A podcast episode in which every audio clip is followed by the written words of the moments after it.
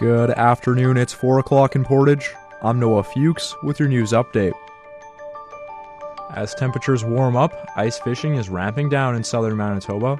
Portage Online's Randy Lilly has more. Natural Resources and Northern Development Minister Scott Fielding says as of 11:59 p.m. on April 3rd, the recreational ice fishing season is closed for the year in the Southern Fishing Division. With the temperature warming up quickly, you're reminded to be extra careful if you are planning one last trip out. Anglers are asked to check for deteriorating conditions as temperatures around the area are expected to be above zero this weekend. You can also pick up your angling licenses for the summer as of April 1st. That season starts on May 14th in the Southern Fishing Division.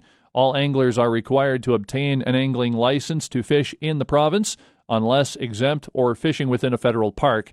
Licenses must be printed, signed, and carried while fishing. More information can be found about provincial fishing regulations, the Manitoba Angler's Guide 2022, and much more at portageonline.com.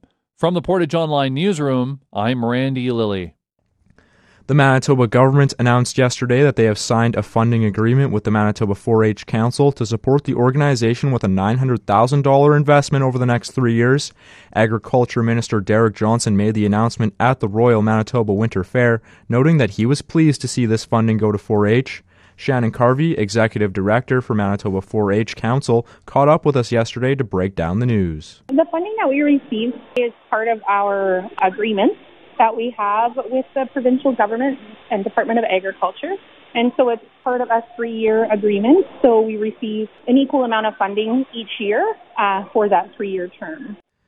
Carvey adds that this funding is significant as without it, 4 H would have to seek private funding. The government notes that this funding will help 4 H Council deliver unique and quality programming across the province to 102 4 H clubs for more than 1,020 members, including here in the Central Plains area.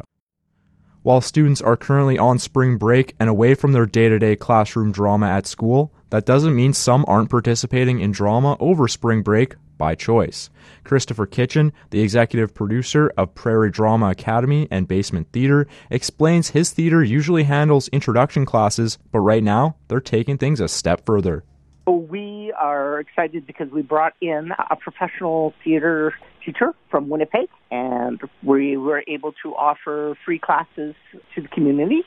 They're theater intensive classes, so that the kids are there. The kids that are there are getting uh, some very intensive training in all areas of the theater.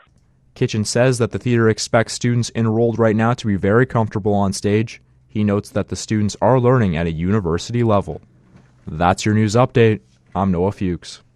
It's going to be clearing this afternoon with a high of zero. Overnight tonight, it's going to be clear with a low of minus 12, a wind chill of minus 16 overnight. Tomorrow, Thursday, mainly sunny, high of plus 3, wind chill of minus 18 in the morning. Overnight tomorrow on Thursday, cloudy periods, low of minus 2.